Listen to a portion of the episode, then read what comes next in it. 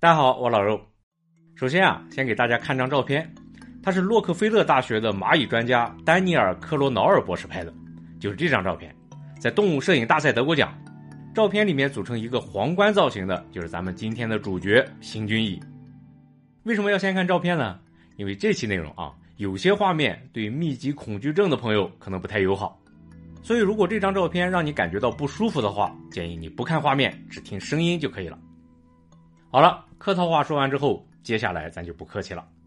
那么实际上，刚才那张照片呢，除了特别壮观之外，其实皇冠的造型可能还有另外一层含义。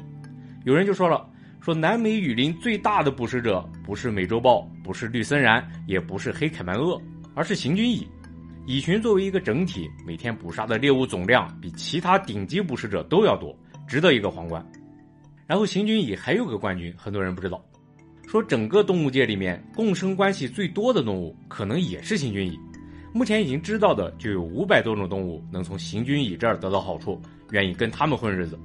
这么大的朋友圈，这么大的影响力，是其他动物比不了的，对雨林生态系统非常重要。那么其实来说啊，行军蚁并不是特定的某一种蚂蚁，地球上有大约两百种蚂蚁都可以叫行军蚁，因为它们满足行军蚁的三个特征。第一个是像大扫荡一样的捕猎方式，这也是行军蚁最出名的行为。第二个是居无定所，过游牧生活，甚至每天都会搬家。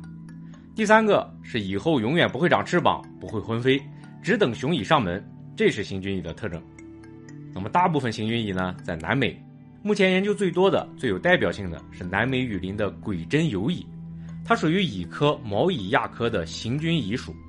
然后除了南美之外，非洲也有一些行军蚁，比如猎蚁属，单个蚁群的规模甚至比南美的更大、更凶悍，行为也不太一样。不过2003年有项研究证明，它们跟南美的兄弟是同一个起源，都属于毛蚁亚科，共同祖先大约在1.05亿年之前。那时候冈瓦纳大陆还没解体，非洲和南美还连着，所以这种生存模式啊，可能在地球上已经存在一亿年了，可以说非常成功，非常值得深挖一下。所以今天的节目，咱就来聊行军蚁的传奇故事。说普通蚂蚁觅食，大家都知道，先派个侦察兵出去找食物，找到食物之后，标记好路线，回来通风报信，然后工蚁小队出动，把食物搬回来，是这么个流程。那么到了行军蚁这儿，就没有侦察这一说了。比如一群六十万只的鬼针游蚁，会直接派二十万出去，有工蚁，有兵蚁。先朝一个方向前进，然后扇形展开，搞地毯式搜索。展开的宽度呢，能达到二十米左右。这个范围里的所有活物都可以是猎物。你比如昆虫类的各种蜘蛛、蝎子、蟋蟀、蚂蚱、甲虫等等，这都是常规食物。还有像是蛇啊、青蛙啊这些体型大的，也有可能被吃掉。总之，对行军蚁来说啊，从来不挑食，只要你出现在它们行进路线上，就一定会被攻击。而且行军蚁尾部啊有一根毒刺，发现猎物之后呢，会用这根刺蛰它。体型越大、挣扎越厉害的猎物，就会引来更多蚂蚁蛰它，基本很难逃脱。那么猎物一旦失去了反抗能力，就准备要被肢解掉了。好处理的工蚁自己就能解决，不好处理的得请兵蚁出马。兵蚁的体型啊有工蚁几倍大，尤其那对大颚跟猛犸象的象牙一样，超有气势。据说土著人受伤了，就逮只兵蚁咬在伤口上，然后把身子拔掉，只留脑袋用来缝合。可见兵蚁的咬合力是有多强，是吧？所以工蚁搞不定的猎物就由兵蚁出手，配合的非常默契。另外，兵蚁腿还长，搬运大件的时候也更方便。被肢解的猎物会被源源不断的送回去，统一分配，人人有份。另外，除了昆虫之外呢，行军蚁还有个重要的食物来源，就是其他蚂蚁的窝或者是黄蜂巢。有人做过这么一个实验，把五十到一百只行军蚁放到其他蚂蚁窝附近，结果没过多久啊，那些蚂蚁抱着卵和幼虫，拖家带口的就逃难去了，以为是行军蚁大军来了。大多数蚁群虽然也反抗，但都很难战胜行军蚁，尽可能留点血脉是比较明智的做法。然后如果行军蚁遇到了黄蜂巢，他们也不会放过，就直接往里面冲，搬黄蜂的卵和幼虫，黄蜂是一点办法也没有。在压倒性的数量面前，个体的强弱已经完全都是浮云了。那么行军蚁的路线上真就没有活路吗？倒也不是。如果你有钢铁一般的意志，就有可能活下来。什么意思呢？说这行军蚁啊，不管是工蚁还是兵蚁，都是盲蚁，先天失明，行军完全是闻前面兄弟的气味，不会自己看路。有时候偶尔出点差错，会出现原地转圈的队伍，就是一个原因。极端情况下啊，他们把自己活活累死都解不开，所以这种现象被叫做死亡螺旋。那么，既然先天失明，怎么发现猎物呢？哎，全靠触觉。行军蚁大军中的猎物，只要一动弹，就会像磁铁吸铁屑一样，把周围的蚂蚁吸过来。你动得越厉害，招来的蚂蚁就越多。所以有些猎物啊，就发现了这个规律，比如某些竹节虫就拿捏了。行军蚁大军冲过来的时候，它会保持绝对镇定，就算被咬了腿，也强忍着一动不动，果然就能蒙混过去，捡回一条小命。另外，像是蜘蛛啊、毛虫啊这些家伙，土根丝把自己挂起来，也能逃过一劫。想要在行军蚁洪流中幸存下来啊，这是为数不多的两个办法。当然了，大多数猎物可没这么幸运。说行军蚁每天能猎杀三万只猎物，总量比美洲豹食量还大。有了这么充足的食物供应，蚁群才能继续保持旺盛的斗志，同时养育更多的后代，这是他们成功的关键。不过同时呢，每一次扫荡过后，这一片猎物的密度都会大大降低，就犯不上再扫一遍了。所以行军蚁们也就只能每天搬家，过上了游牧生活。说南美雨林的鬼针游蚁又叫布氏游蚁，它们是被研究最多的行军蚁。科学家们经过长期观察啊，发现他们的游牧计划不但非常有规律，而且真的是堪称完美。首先，他们一个游牧周期呢，大约是三十五天。这三十五天明显分成两个阶段，可以叫游牧期和定居期。游牧期大约十五天，这段时期啊，行军蚁每天都搬家，早上派出几十万兄弟，花一天时间扫荡一片扇形区域之后，晚上带着虫卵连夜搬家，非常勤快。然后第二天一早呢，再从新营地出发继续扫荡。这么过上十五六天之后啊，游牧就暂时结束了，行军蚁开始定居生活。他们会扎个大寨，连续住上二十天左右，而且这二十天呢就不会每天出去扫荡了，大约是隔一天去一次。扫荡的区域还是扇形，不过面积要小很多。每次往不同方向出发，最后差不多大寨周围都能扫个遍，然后再进入游牧期，是这么一个循环。那么这里面最精妙的是什么呢？就是如果你把整个周期内行军蚁扫荡的区域拼在一起的话，就会发现它们既没有任何重合部分，也没有多少遗漏，基本上整个区域都覆盖到了。也就是说，他们每一次出征、每一次搬家都像是提前设计好的。看起来呆头呆脑的行军蚁竟然有这样的空间思维能力，实在是不可思议。然后呢，咱还得说说他们为什么一会儿游牧一会儿定居。其实这个设计啊，完全就是在凑以后的时间。行军蚁结束游牧，开始定居，也就意味着以后快生了，总不能每天搬着家生孩子啊，是吧？得住下来生。而且这个时候呢，上一波幼虫刚好进入结蛹期，不需要喂了，蚁群需要的食物量也就少了很多，这就是它们扫荡频率和面积都减少的原因。那么利用这二十天的时间啊，以后产下一批新卵，一般是几万只的规模，上一批的蛹完成变态发育，出现一批新的成虫，定居的任务就算完成了。接下来，他们就收拾行装，再次开启游牧生活，每天出去扫荡食物，把幼虫喂大，一直这么循环下去。那么蚁群规模越来越大，大到一定程度的话，捕猎效率和食物消耗相比就不划算了。这时候呢，就会出现一只新的蚁后，蚁群也会一分为二，一部分工蚁和兵蚁会跟着新蚁后走，去一片新区域建立一个新部落。通常来说啊，新部落大约三年时间，规模就会过于庞大，需要再分家了。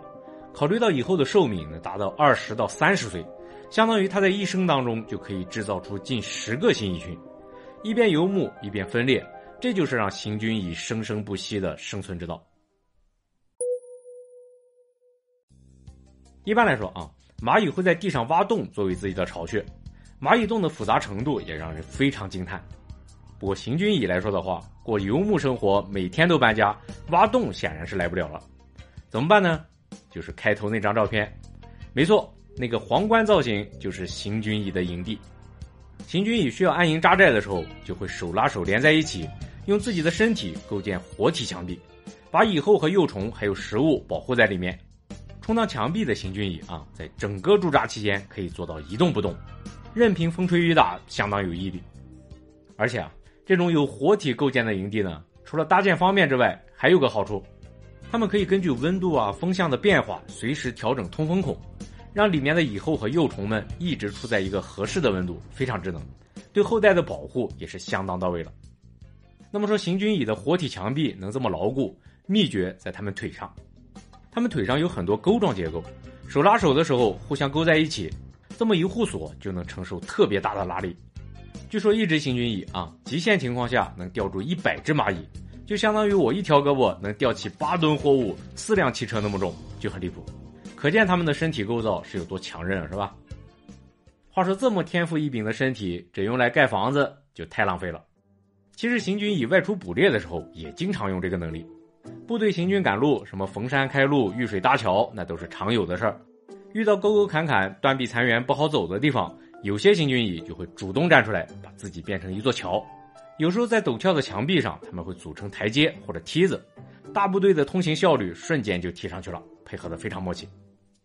那么行军蚁这种默契啊，也引起了科学家们的兴趣。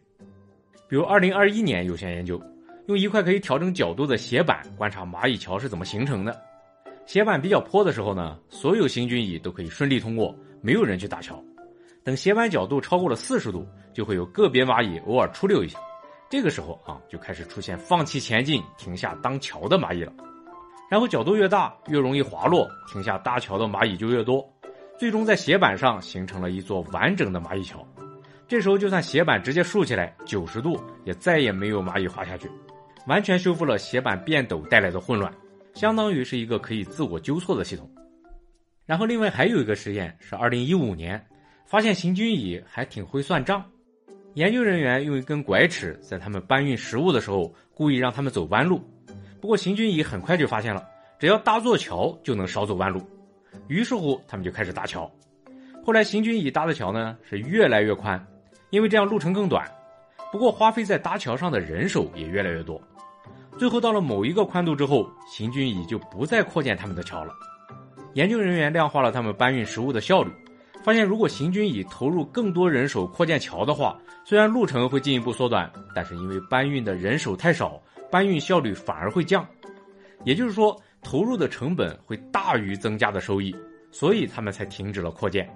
一只一只蚂蚁的个体行为竟然能实现群体利益最大化，这就太不可思议了。那么怎么理解行军蚁的行为呢？咱继续往下说。那么动物界里面啊，能形成几万只、几十万只规模的群体其实并不少。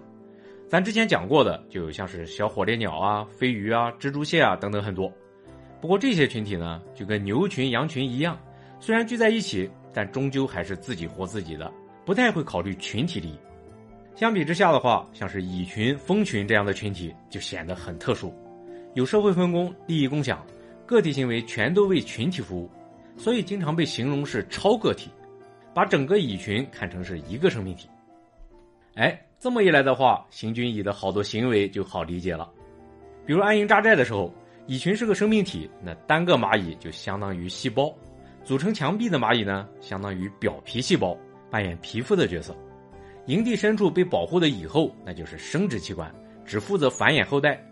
然后外出扫荡的行军蚁啊，就等于是这个生物的触手，向四面八方伸出去收集食物。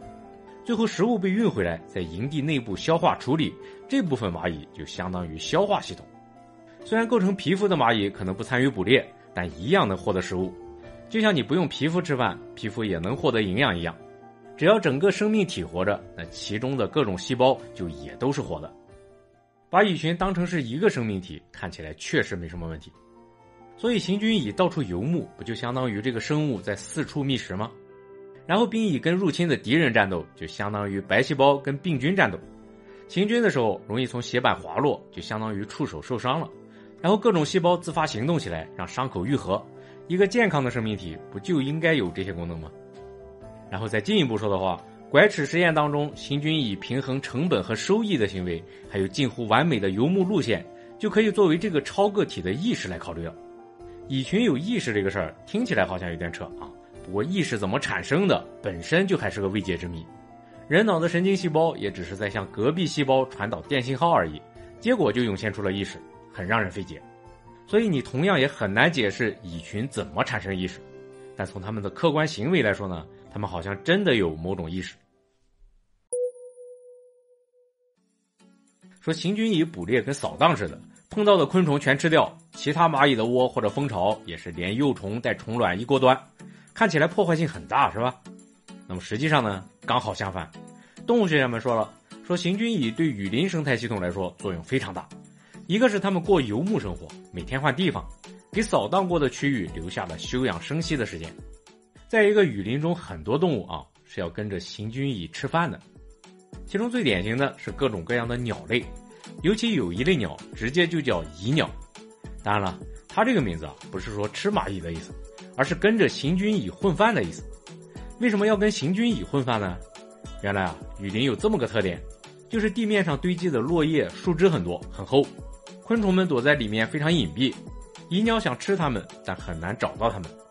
然后行军蚁扫荡的时候呢，所到之处的昆虫基本都会奔走逃命，就从落叶底下爬出来了，蚁鸟吃起来就很方便，是这么回事所以啊，蚁鸟们会时刻关注行军蚁的动向，如果自己盯梢的蚁群出征了，还会把同伴也叫来。